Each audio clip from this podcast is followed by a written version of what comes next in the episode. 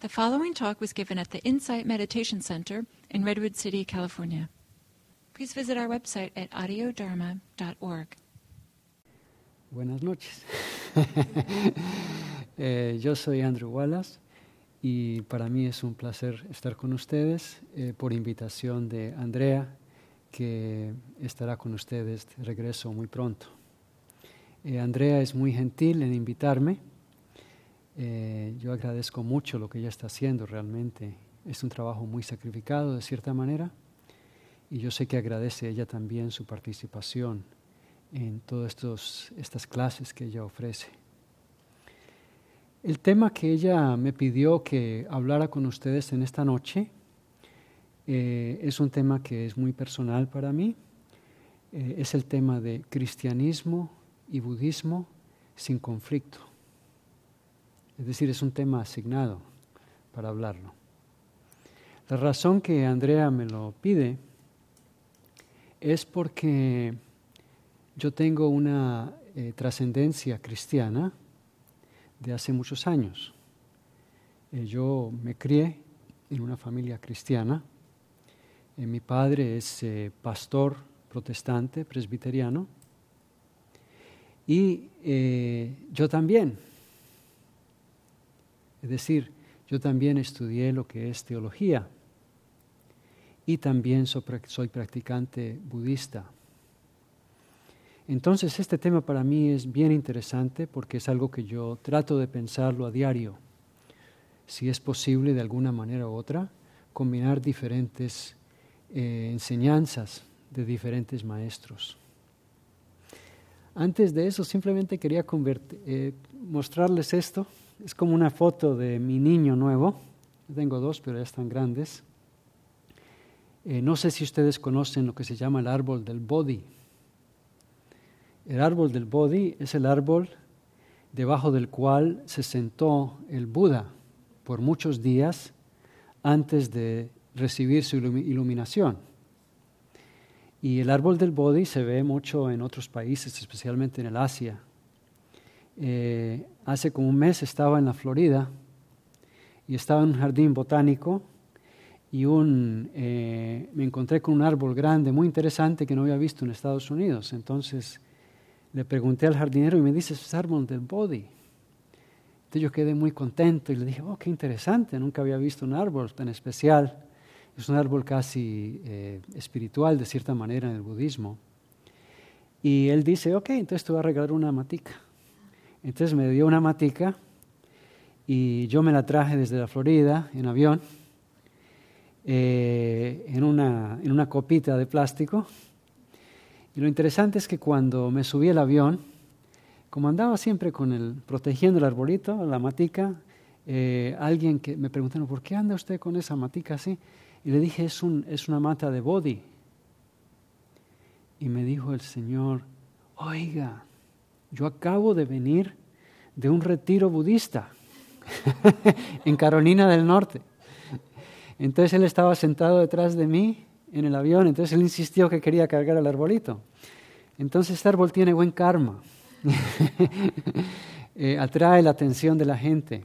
Entonces ahora lo estoy criando y eh, no está muy grande, lógicamente, pero recién eh, brotó un poquito, porque no es natural de este ambiente, ¿no? porque es un ambiente más bien húmedo en la India y bien caluroso.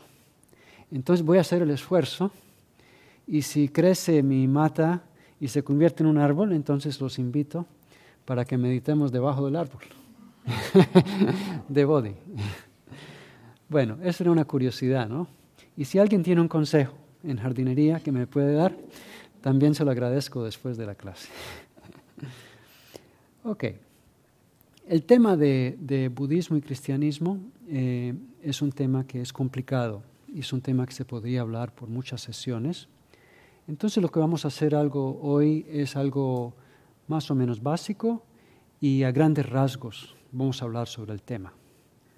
Pero quería empezar leyendo eh, brevemente eh, lo que dice un monje budista.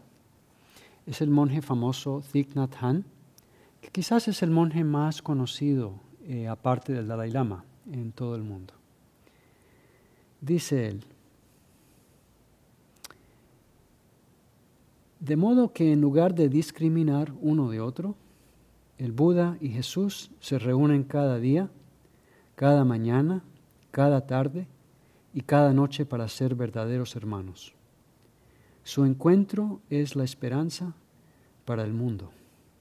El Buda y Jesús deben encontrarse cada momento en nosotros también. Cada uno de nosotros en nuestra práctica diaria necesitamos percibir el espíritu del Buda y el de Jesús para que se manifiesten. Estas energías son cruciales para poder aceptar nuestro miedo, desesperanza y ansiedad. Es un pasaje muy bonito, ¿no? Y si en alguna oportunidad tienen ustedes de leer a Thich Nhat o más aún de escucharlo, él viaja mucho, es una persona muy preciosa realmente. Eh, su espíritu eh, cariñoso se ve en cada palabra. Y Thich Nhat es una persona también interesante porque él cree mucho en esto del diálogo con los cristianos. Entonces él todos los años eh, en su monasterio en Francia celebra la Navidad junto con otros cristianos y a veces en sus pláticas de Dharma él tiene una estatua del Buda por un lado y tiene una foto de Cristo por el otro. Es decir, él considera que puede aprender de los dos. Ahora, eh, yo, como les dije, me crié afortunadamente en una familia eh, muy bonita, cristiana. Eh, yo agradezco mucho porque ellos eran, aunque eran clérigo, mi papá es clérigo, eran muy abiertos, es decir, no eran cerrados a otras posibilidades. Y además de eso, eh, la vida de ellos es una vida muy ejemplar. Eh, mis padres han vivido en Colombia por muchos años y han hecho una cantidad de cosas para servir a diferentes personas en la humanidad que no los puedo contar. Y realmente para mí, esa experiencia de práctica o de ver la práctica de ellos es lo que me, yo me sigo acordando de esto a diario. ¿sí? para ustedes que tienen niños, eh, entre más viejo se pone uno, más los niños como que lo aprecian a uno, ¿no? Y es, un, eh, es algo bonito verlo, ¿no? Entre más viejo me pongo, más los entiendo a ellos y les agradezco. Eh, yo estudié teología, como les dije, después fui a la China a enseñar y fue allí por primera vez que empecé a estudiar algo de budismo. Eh, también estuve en Tailandia, que es un, es un país netamente budista. Pero la práctica real, no solamente la parte académica de los libros, la empecé a practicar aquí en Estados Unidos. Cuando empecé el proceso de meditación hace algunos años, eh, y después empecé a asistir aquí en IMC y eh, ofrecí traducir uno de los libros de Gil, el maestro titular, aquí en IMC. Entonces, para mí, quizás para ustedes también, cuando uno empieza la práctica de meditación, es que uno ve realmente eh, cómo es que el budismo le ayuda a uno en la vida ordinaria. Es decir, la práctica es muy convincente. Y es algo que por eso se dice que sin práctica no hay budismo realmente podemos leer, podemos estudiar y todo, y eso está bien, ¿sí? Pero realmente la práctica es lo que más importa y es lo que me ha ayudado mucho en mi vida, eh, no solamente como budista, sino mi vida como cristiano. Y eso lo podemos hablar un poco más ahora. Ahora, esa trayectoria personal mía, que es un poco diferente quizás, eh, no es tan extraño hoy en día porque como ustedes saben vivimos en lo que llamamos la época de la globalización. ¿sí? Yo creo que todos sabemos qué es eso, ¿no? Hace 40 o 50 años realmente la gente no viajaba mucho. ¿sí? La gente vivía, yo me acuerdo en Colombia, la gente vivía en su, en su pueblo y realmente no conocían sino su propia religión y no había nada nuevo eh, que aprendían. Pero en los últimos 20, 30 años la gente ha empezado a viajar, ¿no? Eh, la gente ha empezado, bueno, ustedes mismos posiblemente han venido aquí de otros países, ¿sí? Y uno empieza a ver diferentes personas que tienen diferentes religiones. Y eso es nuevo. ¿Sí? Antes no se veía. Inclusive quizás hace 30 años ninguno de nosotros estaría aquí. El budismo en Estados Unidos es algo relativamente nuevo. Hoy por hoy hay más o menos 4 millones de budistas en Estados Unidos. Y yo, que pertenezco a la denominación episcopal, que es cristiana, hay menos episcopales que budistas en Estados Unidos. ¿sí? Eh, y ese fenómeno es el fenómeno del cambio mundial. La gente viaja, la gente aprende algo nuevo y empieza a practicar algo nuevo. Eh, también se ve en lo contrario. Si tú vas a países como Corea y Japón, países que son budistas, hay menos budistas. ¿sí? Pero ahora empiezan a crecer otras religiones. ¿sí? Entonces, todos son señales ¿no? de este tipo de, influencias que vienen de diferentes tipos de pensamiento.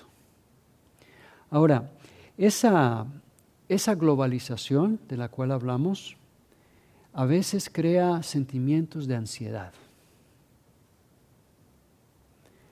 Las personas se encuentran con algo nuevo y como que puede que tengan interés, pero a la vez si son practicantes de una religión, quizás tienen sentimiento de culpa, ¿no? Esto es algo muy diferente, que es contrario a lo que yo aprendí. Eh, o simplemente, en caso más extremo, como que crea temor cuando encontramos otra religión. Piense, por ejemplo, usted eh, en religión musulmán. En Estados Unidos hay muchos musulmanes, hay como 8 millones en este momento. Es la religión que más crece en Estados Unidos.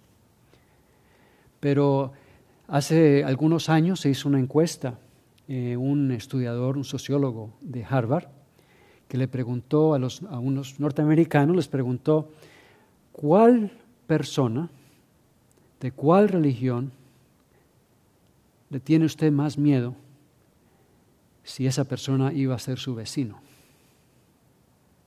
¿Cuál religión? Muslim, exactamente, los islámicos. La gente empieza a tener miedo. ¿Por qué? Porque han habido una serie de guerras, ¿no es cierto?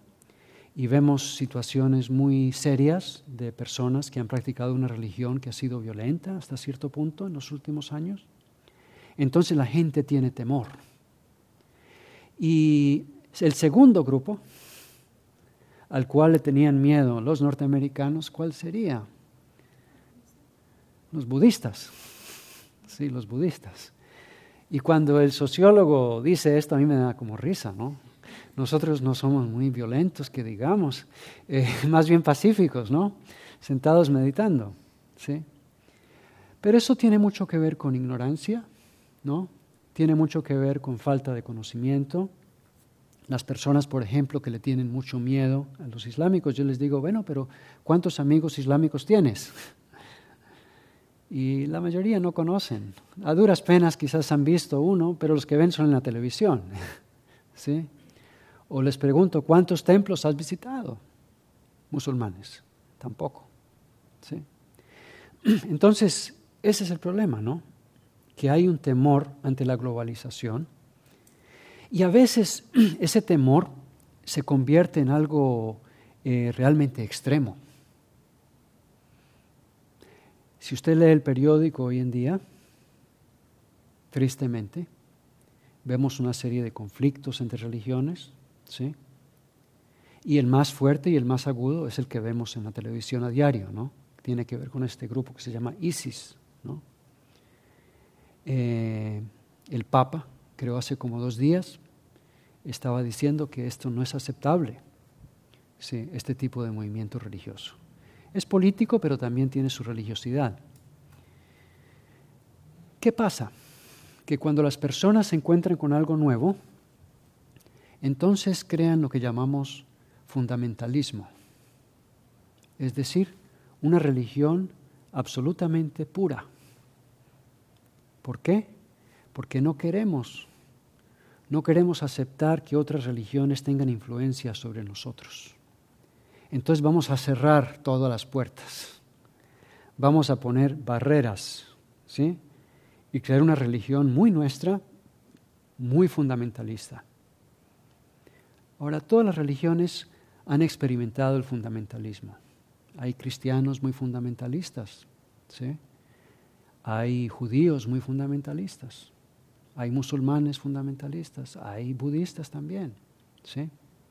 Son reacciones, ¿no?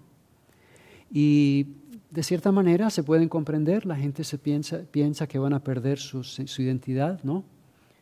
Pero no es necesario ese tipo de reacción, la reacción de temor. Ahora, otros, eh, otros ven el fenómeno de la globalización no como algo que debemos tener temor, sino como una oportunidad. Una oportunidad de aprender algo nuevo, una oportunidad de diálogo con personas que creen algo diferente, una oportunidad de experimentar algo que quizás necesitamos en nuestra vida. Ustedes están aquí quizás por eso, ¿no es cierto? No sé cuántos aquí se criaron en familias budistas. Ninguno, ¿no es cierto? Nadie. Yo tampoco, ¿sí? Eh, precisamente. Pero por algún motivo estamos aquí, ¿sí? Porque tomamos un paso Vimos que era algo que quizás nos podía ayudar. Lo aprovechamos. Ahora, yo creo que eso es una gran lección, ¿no? Porque el budismo y el cristianismo siempre han sido religiones que quieren compartir lo que tienen con los demás. Hay ciertas religiones que no comparten. Por ejemplo, el hinduismo es una religión de la India Realmente ellos no salen con misioneros a explicar sus enseñanzas. Los judíos tampoco salen a explicar sus enseñanzas. Los confucionistas, los daoístas tampoco. Pero los budistas sí. Desde un principio, el Buda tenía discípulos y esos discípulos fueron a otras partes, ¿no? ¿Por qué? Porque el Buda quería reducir el sufrimiento ¿no? en los seres humanos. Esa es parte de la idea del Buda. No solamente mantener eso que nosotros tenemos, esa tranquilidad que hemos adquirido, o esa manera de reducir el sufrimiento, hay que compartirlo. Eso es lo que dijo el Buda.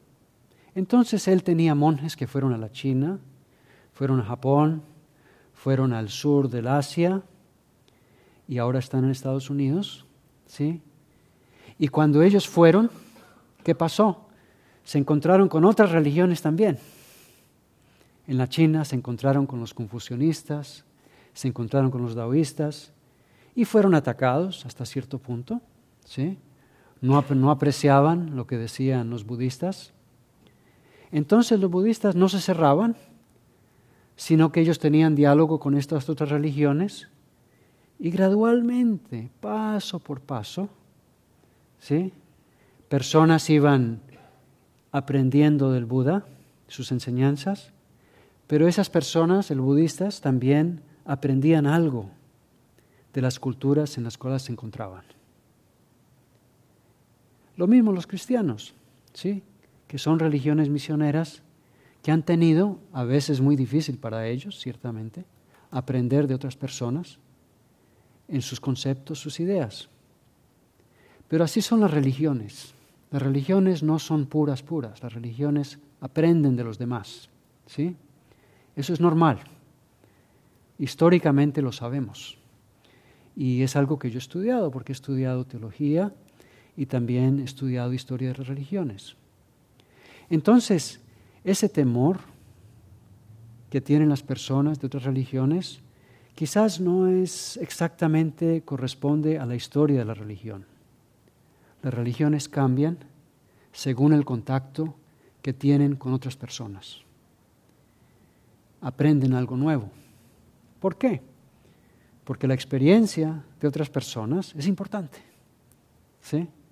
No debemos estar cerrados a la experiencia, una experiencia religiosa de otras personas. Puede que haya algo allí una semillita, algo que ellos han aprovechado que quizás a mí me pueden ayudar también. Entonces, hoy por hoy, vemos un mundo nuevo, un mundo en que diferentes personas religiosas empiezan a hablar, empiezan a abrirse a los demás. Les voy a dar un par de ejemplos. Eh, en mi iglesia, donde participo yo en la ciudad de Burlingame, eh, la iglesia tiene un grupo eh, que se llama Home and Hope, que es un grupo que le damos albergue a las personas que no tienen hogar, que han perdido su hogar. Y estas personas vienen a nuestras iglesias y pasan la noche allí, toda una semana, después la próxima semana se van a otra iglesia y la otra semana se van a una sinagoga que es judía, ¿sí? Es decir, estamos trabajando entre dos religiones en base a qué? Darle refugio a personas necesitadas. Otro ejemplo.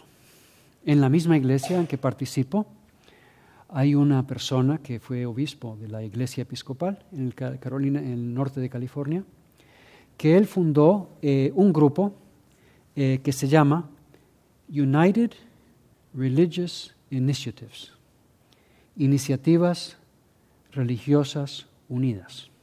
Y se puede encontrar en Internet. Esta, esta organización es muy interesante, tiene más de 800 grupos eh, en todo el mundo y la organización eh, crea lo que llaman círculos de cooperación. ¿Y qué es eso? Quiere decir que personas de diferentes religiones, y puede ser cualquier combinación, musulmán, judío, budista, hindú, cristiano, se reúnen en grupos para tratar un problema social en su localidad. ¿Sí? Entonces ellos tratan con problemas de ecología, ¿sí? el maltrato de la naturaleza, tratan problemas de mujeres, maltrato de mujeres, tratan problemas de niños, maltrato de niños, tratan problemas de paz en sus comunidades. ¿sí? Es decir, ellos están haciéndolo a propósito, juntos, entre diferentes grupos religiosos. Es bonito, ¿sí? Es interesante. Y como le digo, hay más de 600 grupos operando hoy por hoy en más de 80 países. ¿Sí? Eh, lo último que vi, que es interesante de ellos en Internet, es que pusieron en Internet un compromiso, una, vamos a decir, un desafío para que las personas se comprometan a no usar vocabulario discriminatorio. No usar vocabulario discriminatorio. Me pareció interesante. Es un esfuerzo por la paz, ¿no? porque es muy fácil usar vocabulario discriminatorio. Yo creo que a todos se nos escapa. A veces hasta pensamientos discriminatorios de este grupo social, este grupo étnico, esta religión, ¿no es cierto? Son cosas que a veces están en nuestra mentalidad. Entonces ponen ahí un desafío y han firmado miles de personas. Voy a tratar de no usar palabras discriminatorias. ¿Sí? Es buena idea, creo yo. Entonces, dos ejemplos que les doy, ¿no? La globalización no es tanto como un peligro, sino que representa una oportunidad para aprender y cooperar con otras personas de ideas diferentes a la mía. Ahora, cuando nos encontramos con esas personas, ¿Cómo vamos a tener nuestro diálogo? ¿Sí? ¿Cómo vamos a comprender a esos grupos que son diferentes? Hay tres formas básicas de hacerlo. Y esto es como para que lo piensen. Eh, por, diferentes eh, situaciones que usted puede confrontar con otras religiones. Una manera es lo que llamamos la manera exclusiva. En filosofía de religión se, se llama exclusivismo. Quiere decir, yo tengo mi religión y yo considero que mi religión es la única religión. Las otras religiones puede que sean interesantes y puede que yo sea amable con esas personas, pero a la hora del té, como decimos en Colombia a veces, la religión mía es realmente la única. Algunos están, veo en su cara, reconozco que como han escuchado eso antes, ¿no? Eh, tristemente, diría yo que eso se ve mucho, ¿no? Eh, y tristemente, eh, en mi tradición cristiana se ha visto mucho, perdón,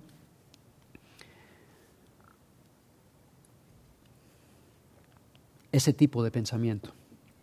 Pero también se ve en otras religiones. ¿sí? Mi religión es la única. Otra forma de pensarlo, ese diálogo que tenemos, es lo que llamamos eh, diálogo inclusivo. No exclusivo, sino inclusivo. Inclusivismo se llama. ¿Qué quiere decir? Bueno, quiere decir que yo tengo mi religión, eh, yo entiendo mi religión y yo examino otras religiones y yo como que encuentro algo bueno en esas religiones también. Yo veo, yo creo en el amor, amor cristiano. Cristo dice, dice, ama al prójimo como a ti mismo, y veo que el budismo también enseña sobre compasión. Entonces yo creo que el budismo está bien porque es parecido, ¿sí? Entonces yo saco provecho de esto. Bueno, esa es una posición un poco más abierta, ¿no es cierto?, que los exclusivos, porque son personas que están diciendo, yo veo algo comparativo aquí y parece que somos como trabajando juntos. Pero noten ustedes algo también, que esas personas, la razón que les cae bien la otra religión es porque esa religión es igual que la mía o parecida a la mía. ¿Sí? Es decir, mi religión todavía es la mejor. Y en base a mi religión, yo examino todas las otras. Y si son parecidas a la mía, pues entonces están bien. Y si no, pues no. Bueno, por lo menos estamos progresando, ¿sí? Estamos aprendiendo de otros, por lo menos siendo más abiertos, ¿sí? De cierta manera. Y hay muchas personas que tienen esa idea, ¿no? Eh, y quizás es natural un poco pensar así. Eh, es como cuando viajamos a otro país, ¿no? Y vemos cosas que son parecidas a la mía, entonces digo, ah, eso está bien, ¿sí? me siento feliz viendo eso. Todos hemos experimentado ese tipo de situación, ¿no? Y es lo mismo con religiones. Usted va a otros templos y ve algo parecido al IMC y dice, oh, eso está bien. Y si no, no. Más bien me retiro. Ahora, hay otro tercer punto de vista que es lo que llamamos pluralismo. Es el tercero. ¿Qué es el pluralismo? El pluralismo es la idea de que hay diferentes religiones y hay diferentes puntos de vista y son diferentes. Pero el hecho de que son diferentes está bien. No tienen que ser la misma religión que la mía. Eso es nuevo. Esa es una idea nueva. Eh, es interesante que los budistas y los cristianos llevan mucho tiempo hablando en diferentes comunidades académicas, ya 30 años de reuniones y todo. Y también ha habido muchas reuniones entre budistas y cristianos, monjes. El Dalai Lama, por ejemplo, se ha reunido mucho con cristianos, Thich Nhat Hanh. Y algo que han descubierto ellos es que después de 20 o 30 años de reuniones, se han dado cuenta de que son muy diferentes. La idea inicial era encontrar cómo somos parecidos. Y si todos somos parecidos, pues está bien, todos somos hermanos. Pero resulta que lo que han descubierto es que entre más hablan, más se dan cuenta que son diferentes. Pero, aún en la diferencia, se aprende mucho. Aún en la diferencia se aprende mucho. Yo respeto la diferencia de la persona que medita a la manera que la meditamos aquí en IMC. Y también respeto la manera en que contempla el monje cristiano que lo hace en un monasterio. Puede que sean de cierta manera diferentes, ¿sí? Su visión del mundo inclusive puede ser diferente, inclusive es diferente. Pero aún así, resulta que al ver la diferencia, yo empiezo a cambiar. Yo empiezo a cambiar. Si solamente estoy buscando lo que me es parecido a mí, no voy a cambiar mucho. Es casi como un matrimonio, ¿no? somos diferentes, mi esposa y yo. Pero es interesante así, ¿no? Y aprendemos el uno del otro y nos formamos de cierta manera el uno del otro, con el otro. Y así son también esta especie de diálogos religiosos, que podemos aceptar la diferencia, ser pluralistas, pero a la vez aceptar que todos podemos mantener nuestra identidad no quiere decir, sin embargo, que yo todo lo acepto de lo que dicen diferentes religiones. Como dijo el Papa, no podemos aceptar el tipo de violencia que han ejercitado ciertos grupos en nombre de la religión. El Dalai Lama tampoco va a aceptar ese tipo de violencia, ni va a aceptar la violencia de budistas, por ejemplo, en, en Birmania o algo así. ¿sí? Pero, de todas maneras, yo puedo tener una actitud abierta en muchos otros aspectos de la religión de otras personas. Ahora, quizás les voy a hacer un poquito de comparación para, para que veamos cómo funciona un poco esto. Cómo son las cosas que tenemos similares y las cosas diferentes. Entonces miramos, por ejemplo, la vida de Jesús y la vida del Buda. ¿Sí? Son dos personas muy diferentes, ¿no?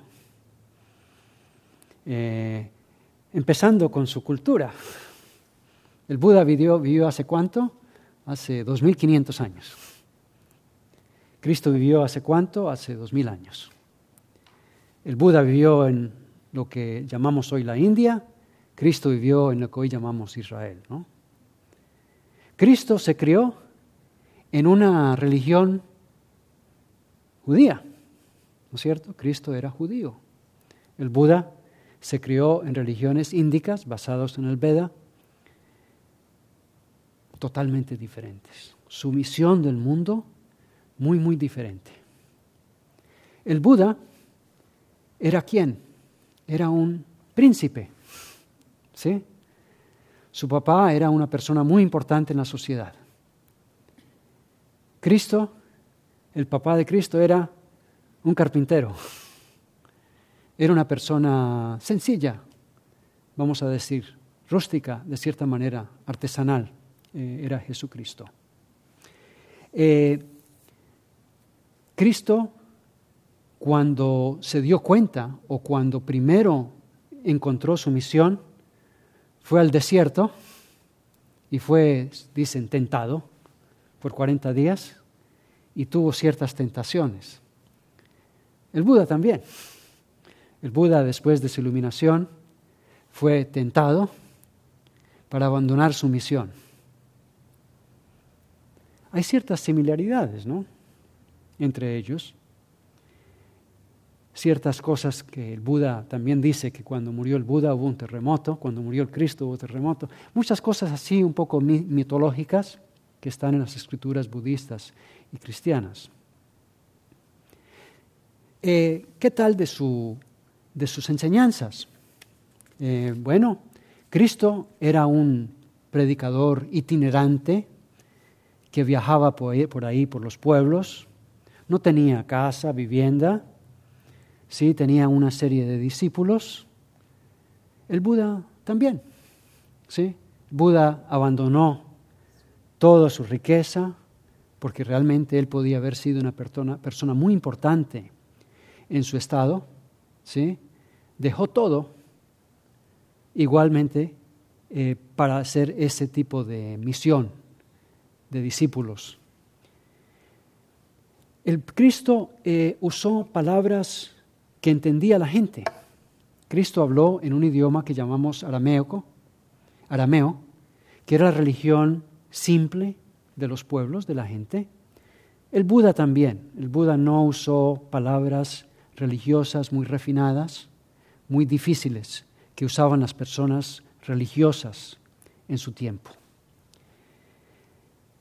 Eh, Cristo enseñó a través de proverbios, ¿no? ¿Se acuerdan ustedes alguna de las enseñanzas del Cristo? Enseñó a través de dichos simples, ¿sí?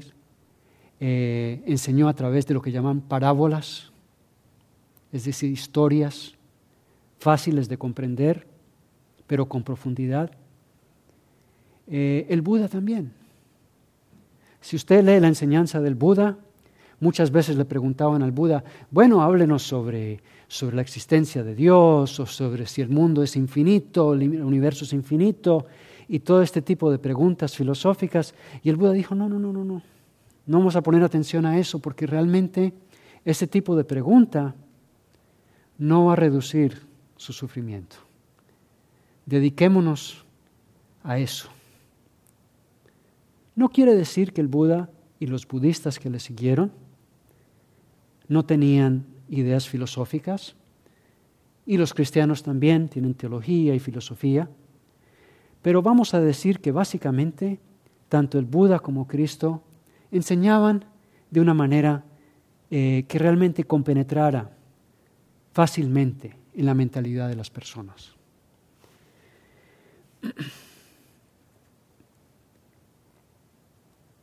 Cristo creía en un mundo que es fluctuante. Un mundo que va a terminar. Bueno, la visión del budismo no es que el mundo va a terminar, sino que hay ciclos en el mundo.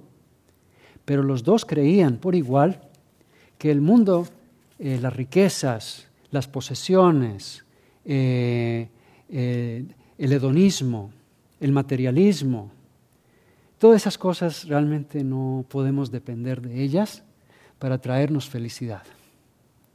Esas cosas eh, son ilusiones, ¿sí?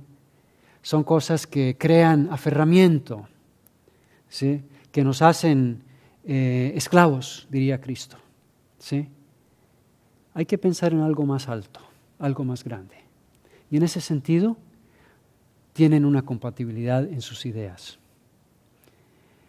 Eh, Cristo también, de cierta manera, se opuso a los clérigos de su tiempo, porque muchos de los sacerdotes imponían reglas muy fuertes sobre la gente. ¿sí?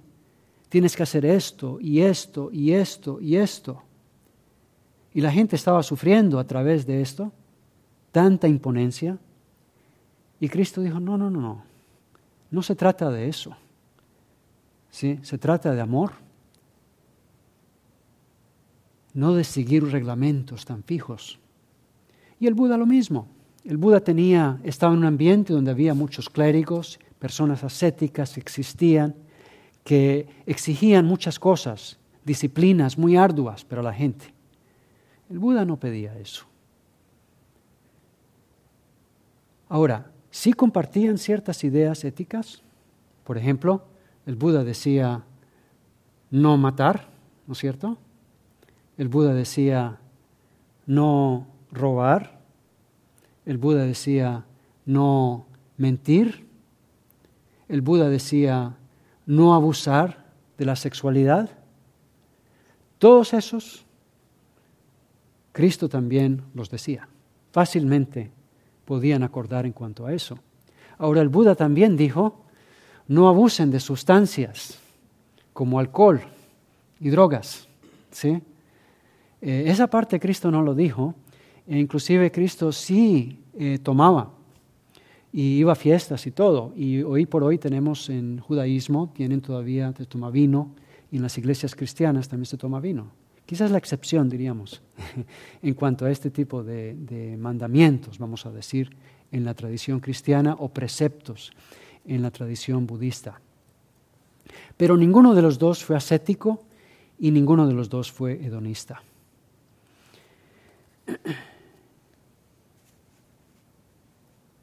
Los dos pensaban que la liberación no viene a través de una filosofía muy complicada, no hay que estudiar muchos libros, no hay que pensar muy alto.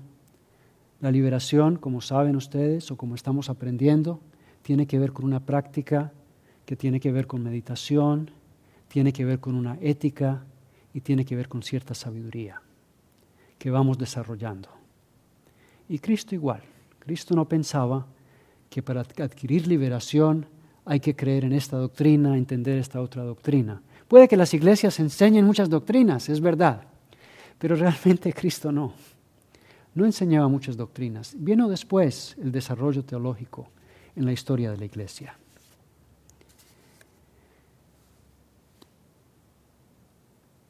Ahora, esas son cosas parecidas y las respetamos, pero hay diferencias también. Diferencias, por ejemplo, en sus discípulos. Cristo realmente eh, tenía muy pocos discípulos de personas ricas, poderosas, adineradas realmente. El Buda sí tenía discípulos de diferentes rangos sociales y a raíz de esto el Buda fue respetado y muchas personas lo buscaban para consejos, personas de rangos muy altos y también de personas en la clase social, las castas más bajas. Pero el Buda también fue diferente en ese sentido, que él aceptaba todas las castas. ¿sí? Él no hacía excepción.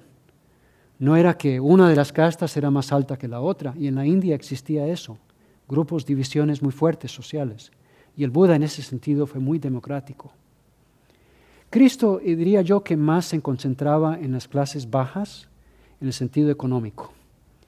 Eh, personas que para él, eh, que eran rurales, y él los respetaba mucho porque vivían vidas muy duras, y él pensaba que hasta cierto punto ellos estaban un poquito más abiertos a una realidad religiosa, una realidad sagrada, precisamente por su necesidad. Es decir, el que no necesita, el que vive demasiado bien, vamos a decir, quizás no siente tanto su necesidad. Y por eso Cristo encontró adeptos entre personas bastante sencillas, inclusive entre sus discípulos. Otra, eh, otra diferencia hasta cierto punto eh, es que el Buda eh, vivió mucho tiempo. El Buda vivió muchos años. ¿sí? Cristo vivió solamente 33 años. El ministerio de Cristo fue apenas de tres años. El de Buda fue por muchas décadas. Ahora, comento esto, este detalle, quizás no, quizás no suene muy importante, pero lo es por lo siguiente. Porque de cierta manera, una diferencia muy, muy importante entre Cristo y el Buda tiene que ver con el resultado final de su vida. Cuando pensamos en el Buda, ¿qué nos imaginamos? ¿Qué se imaginan ustedes? Bueno, aquí tienen, ¿no? A nuestro lado tenemos un Buda tranquilo, ¿sí? Un Buda que está bien centrado, fuerte, y aquí también, compasivo, ¿sí? Son las imágenes que siempre tenemos. La imagen de Cristo es diferente, ¿no? La imagen de Jesucristo es en una cruz, crucificado. Y esa es una diferencia importante, ¿sí?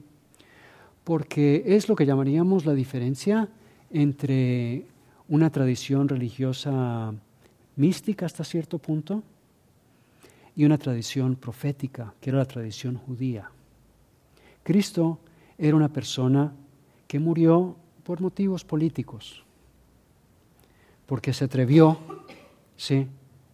a desafiar a las autoridades, las autoridades religiosas de su tiempo y también las autoridades políticas, que tenían un poquito de miedo de esta persona que era un poquito diferente, hasta revolucionario en sus puntos de vista. Y en ese sentido, los dos, las dos figuras, Cristo y el Buda, son diferentes, ¿no? Ahora, recuerde lo que dijimos sobre pluralismo, que pluralismo significa que podemos aprender el uno del otro. Y en ese sentido, diría yo, que es parte del diálogo que tienen budistas hoy con día con cristianos y cristianos con budistas. Los cristianos hemos aprendido, hemos, yo, aprendido de toda una tradición hermosa de meditación, de ética y de sabiduría del Buda. Los cristianos hemos, yo, aprendido de Cristo sobre la importancia de la justicia en la sociedad, la importancia del amor por el prójimo expresado de una manera social, ¿no? en la política, en la economía, etc. Y los budistas, hoy por hoy, están aprendiendo eso en su diálogo con los cristianos. Y los cristianos están aprendiendo de los budistas lo que ellos tienen que enseñar. Entonces, ese sería como el ejemplo que les quiero dar, ¿no? Como para terminar hoy, que pueden llevarlo a pensarlo en la casa, como una especie de meditación, ¿no? Porque yo creo que esto del diálogo eh, también es una práctica. Hay una práctica de diálogo, ¿no? No es solamente práctica de meditación sobre la respiración o práctica de respiración sobre el cuerpo, práctica de respiración sobre los sentimientos, todos son valiosos, pero hay una práctica de diálogo. Me refiero a que cuando hablamos con una persona, la manera en que nos acercamos a esa persona, el espíritu con que estamos abiertos con esa persona o no abiertos con esa persona, es una práctica. ¿sí? Y no siempre es fácil. Cuando se reúnen eh, los budistas, monjes, zen en Japón, y monjes católicos, eh, casi siempre tienen sesiones de meditación antes de su diálogo. ¿Por qué? Porque la meditación como práctica tiene esa capacidad que es muy hermosa de hacernos personas más compasivas, más abiertos, ¿sí? crea una apertura para recibir a esa otra persona lo que nos dice. Bueno, pues ojalá que Podemos, alguna pregunta me imagino que tengan en cuanto a esto, pero ojalá que eso sea eh, de beneficio eh, para nuestras vidas, pensar en, estas, en este tipo de diálogo. Entonces, si tiene alguna pregunta, pues con mucho gusto podemos hablar.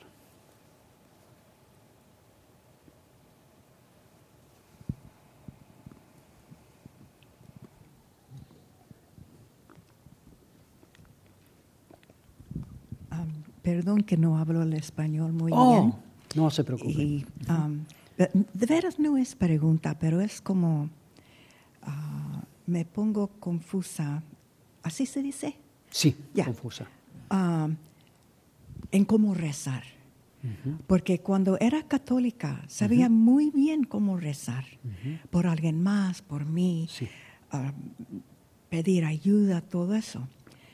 Pero cuando ya no pude practicar como católica y pasé muchos años con nomás buscando, ¿verdad? Pero ahora que, que hallé tanto que me ayuda en el budismo, no sé cómo rezar. No sé, eh, ah, se me hace muy selfish, ¿verdad? Se me hace como que, ok, loving kindness, ok, ok, ¿qué? Así es que me, me quedo yo hasta este momento no saber cómo rezar. Cuando yo cuando quiero mandar rezos para mi familia o para mí o para amigas, me quedo um, muy, uh, ¿cómo se dice? Just, ¿cómo? Confundida or just like really unsatisfied. You know, just like, okay, I guess that worked. yeah. ¿Puede decir algo sobre eso? Sí, eh, entonces la confusión, or your confusion, Yeah. eh, has to do with the fact that you are not praying anymore as a Christian, Right. or because when you meditate in a Buddhist fashion, you feel that it's not the same, it doesn't have the same what? power to help somebody else. Mm, okay. I mean, I see, I see what it does for me personally in my behavior. Oh, lo digo en español. Bo- ok. Lo vamos a traducir, sí, eh, Ok. pero quería ayudarle como se siente más cómoda en inglés. Ah, y- y sé bien lo que cómo me, me ayuda a mí, cómo me ay- ayuda a mí todos los días a ser um, con más paciencia, más amor y así cómo afectar a, a- con cualquier persona que estoy más paz y todo eso, ¿verdad? Pero I don't know how to say it. You know, when I feel like I want to, I want to help somebody else. Like you know, when my son had a big old surgery, y quería rezar por él. ¿Y cómo se reza para alguien que va, que va a pasar por es, por eso? You know, Ah, cómo afectar. ¿Quién afecta eso? Eh, En antes eran los santos, era la Virgen, era todos esos, todas esas personas con mucho poder, ¿verdad? No sé dónde hallar eso. Does that make sense? Yes, sí. Eh, entonces, eh, en primer lugar, eh, pensando un poco en lo que estamos diciendo aquí, thinking about what we're saying so far, eh,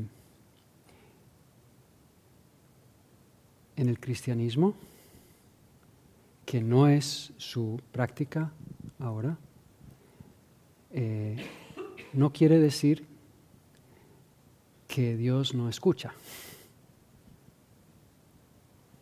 Even if you pray differently. Es decir, eh, en la religión cristiana, Dios está escuchando las necesidades de las personas expresadas, sea como sea. Y no tiene que ser un rito especial en la religión cristiana a través de un santo para que Dios escuche. Dios escucha a la persona que tiene ese amor por otros. Eh, Cristo en muchas situaciones reconoció a personas que de por sí no necesariamente entendían quién era Él, ni rezaban al Dios de Cristo. Un soldado romano, una historia famosa de Cristo, una historia, un, soldado romano. Cristo dijo, al, al, tener, al, al hablar con él, dijo, no he encontrado más fe que en este. Entonces, no es que todo se ha cerrado a raíz de tener otro tipo de meditación. ¿Qué es lo que estamos hablando hoy? Es una magnífica pregunta, porque quiere decir que hay como una confluencia de diferentes conceptos. Ahora, en la idea budista, usted bien lo dijo, cuando hacemos meditación de amor cariñoso para otra persona, claro, no es lo mismo que cuando se reza eh, en la iglesia, es, cierto, son diferentes, pero usted lo dijo muy bien, eh, crea una capacidad para usted de servir mejor a ese hijo que necesita esa cirugía. Y esa persona lo experimenta. Entonces, de alguna manera u otra, usted está transmitiendo algo a raíz de esto. Y la parte que es confusa para usted, no se preocupe, porque de cierta manera, aún para los cristianos es confuso eso. Los cristianos oran por personas y no pasa nada. Y dicen, bueno, entonces, ¿qué está pasando? Es decir, es algo que ponemos como cristianos en manos divinas, en algo sagrado. Es como tener cierta fe. ¿Sí? Y, la fe, la fe mueve las cosas y, a veces no entendemos. ¿sí? Claro, eso es cosa de especulación hasta cierto punto, pero todos tenemos un poquito de fe. ¿sí? Si no, no estuviéramos aquí. Entonces lo voy a decir en una, algo, una manera diferente. Rezar, meditar, de cierta manera es un acto de fe es confiar en algo porque no sabemos qué va a pasar. ¿Sí? Y para los que estudian religión es creer en algo sagrado que no podemos a veces definir con palabras. Esa es una respuesta un poco complicada, pero creo que es más o menos adecuado. Sí. sí. No sé si a lo mejor este, eh, no está tan no entro en el tema mucho, pero a lo que yo entiendo, ¿verdad? Ah, tengo muy poco tiempo en este con la meditación.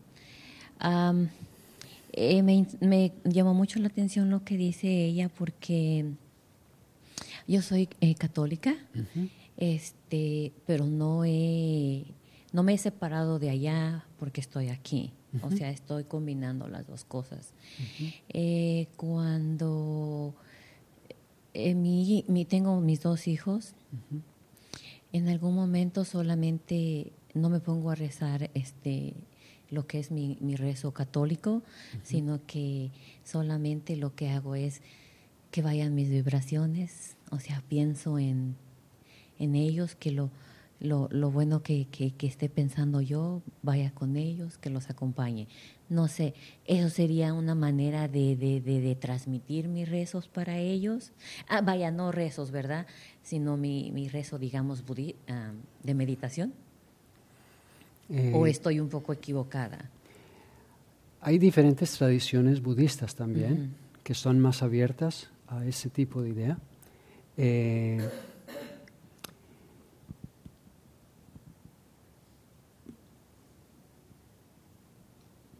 me Tendría que... Me refería a eso porque ella, entendí que ella dice que, que antes era católico, la Virgen, todas estas figuras, ¿verdad? Y ahora no las tiene para poder hacer sus rezos. Oh, ok, ya te comprendo. Sí, entonces eh, la manera de responder sería lo siguiente, que una manera de entender la religión, y estamos entrando más y más profundo en esto, todas las religiones se expresan de una manera que es, voy a usar una palabra un poco difícil, lo que llamamos metafóricamente. Es decir, todas las religiones usan símbolos para expresar algo que a veces es difícil expresarlo. Eh, usamos palabras eh, en cuanto a describir a Dios, ¿sí? Padre, Hijo, eh, Espíritu Santo. Usamos expresiones que tienen que ver con pan y vino y agua en bautismo.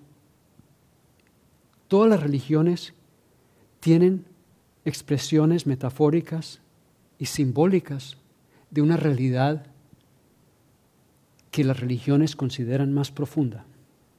¿Por qué? Porque somos humanos. No nos queda otra. Tenemos que expresarlo de cierta manera. Eh, en el cristianismo, por eso decimos que Cristo fue humano. Cristo se hizo humano y usó todo diferente, diferentes ideas humanas para explicar su mensaje. Los budistas también. Entonces, budistas usan expresiones. Vibración, menciona una usted. Es una, es una metáfora, ¿sí? es un símbolo de algo, de una transmisión. Eh, todas las religiones tienen esto. Y a veces esos símbolos pueden ser parecidos que es algo lo que usted está tratando de decir, que se puede traducir un símbolo para otro. Eh, Thich la persona que leí antes para ustedes, él es, esto lo hace muy profundamente, si quieren leerlo. ¿Sí? Él usa muchos símbolos cristianos para que las personas vean que quizás se puede hacer una traducción al budismo de algo parecido. Puede que la palabra sea diferente. Puede que sea el concepto un poco diferente. Pero muchas veces tienen algo que se está expresando que es igual. El compartimiento de amor a través de un rezo eh, se puede comunicar de diferentes maneras. Loving kindness meditation, decimos en, budismo, ¿no? Eh, entonces, Sí, quizás se puede expresar diferente, eh, de diferente contexto. Y usted lo está mezclando. Sí. Ah, mi hija tuvo una operación y este y ah, yo siempre he sido muy nerviosa, ¿verdad? Y bueno, aunque era una operación simple, eh, la tenían que dormir toda, ¿verdad? Entonces, este, esa mañana que llegamos al hospital y todo, todo el proceso, yo tuve una calma impresionante que yo decía, wow, ¿verdad? Entonces yo siento que esa calma yo logré transmitírsela de alguna manera. Quizás no hice ningún rezo a, Cristo ni a, la Virgen, ¿verdad? Pero sí traté de, de, de, transmitir lo que yo sentía a ella. No sé, yo siento que lo logré eh, de esa manera fue mi rezo para ella, lo vuelvo a, repetir, ¿verdad? Eh, como buenas madres. No, en serio, eh, es interesante, ¿no? El Buda y los budistas hablan mucho de las madres. No sé si han escuchado esto. el, el Dalai Lama le gusta siempre usar el ejemplo de que Parte de la razón que él tiene ese sentimiento de compasión para otras personas tiene mucho que ver con la experiencia de una madre, cariñosa. Eh, y, el Buda eh, usan esa idea de la madre que cuida a su niño, usan esa idea metafóricamente también para hablar de cómo nos cuidamos a nosotros mismos cariñosamente. ¿sí? Es una transmisión de una experiencia muy profunda de cada ser humano, se convierte en un símbolo importantísimo que es el de la madre en el budismo y la madre en el catolicismo también, ¿no? En la Virgen María. que es un símbolo importantísimo en la religión católica, porque eso simboliza algo extremadamente importante y quizás algunas personas digan eso son cosas que están hablando nomás ustedes o los religiosos, pero yo creo que si son madres, saben muy bien que sí le están transmitiendo algo a sus niños. Y hoy por hoy eh, hay mucha ciencia del cerebro inclusive que indica que en efecto la influencia de la madre sobre el cerebro de los niños, infantes, es importantísimo. Ahora, que eso equivalga exactamente a un rezo es otra cosa. Pero, bueno, no es mala idea. Sí, gracias. Sí. Ajá. bueno, no es pregunta. Me gustó lo que usted dijo del cómo vimos a Cristo o cuál es la imagen que tenemos de Cristo que es ah, sacrificado a comparación a la imagen de Buda, porque el, el crucifijo es solo de, digamos, eso, bueno, para mí personalmente es una imagen de una persona que sigue sufriendo.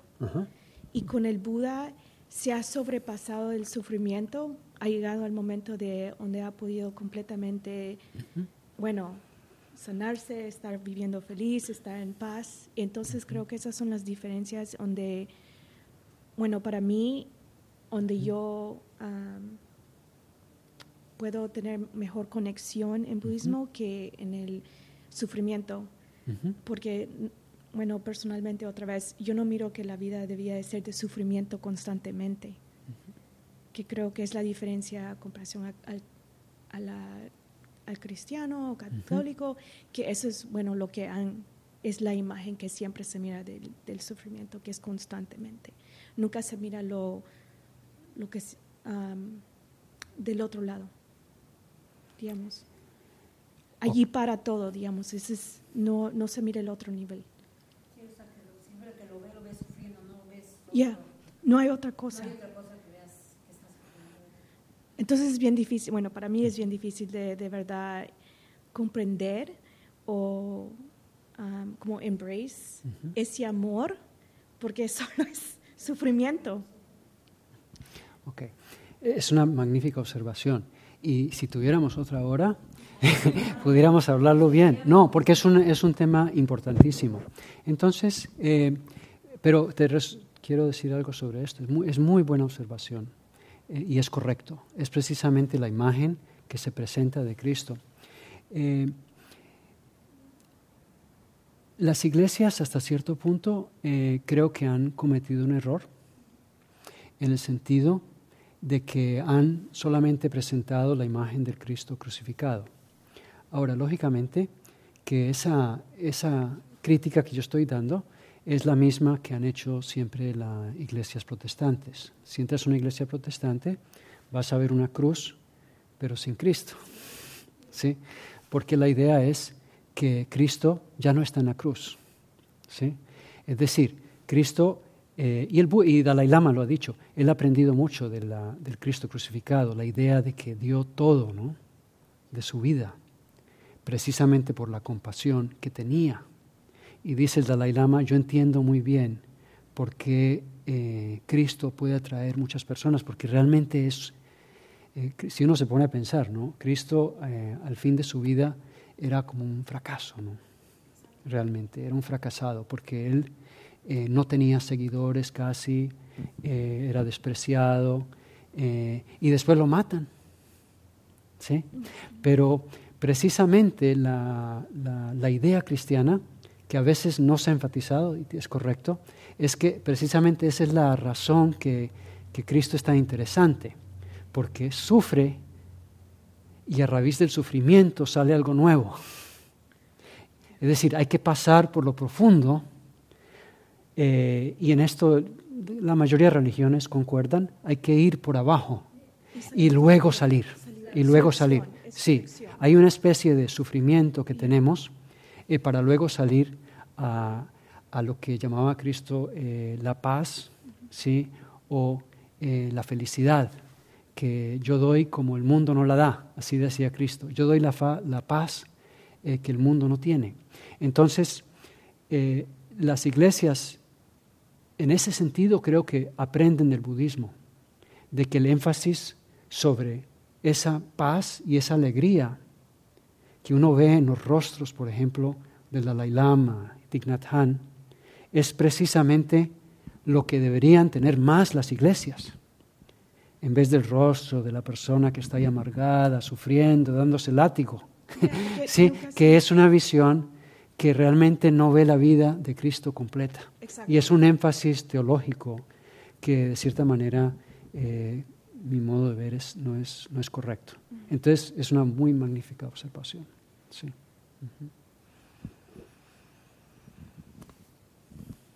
Bueno, en todo caso, pues eh, yo les agradezco su presencia y su interés. Veo que hay interés y quizás tenemos otra oportunidad. Eh, Andrea ha hablado sobre poder compartir un poco más, porque es un tema que se puede hablar mucho realmente. Y agradezco sus preguntas también. Y les deseo una buena semana. Y vamos a meditar por sus respectivos hijos. ¿Sí? Por mi hijo también. ¿Sí? Entonces, muchísimas gracias.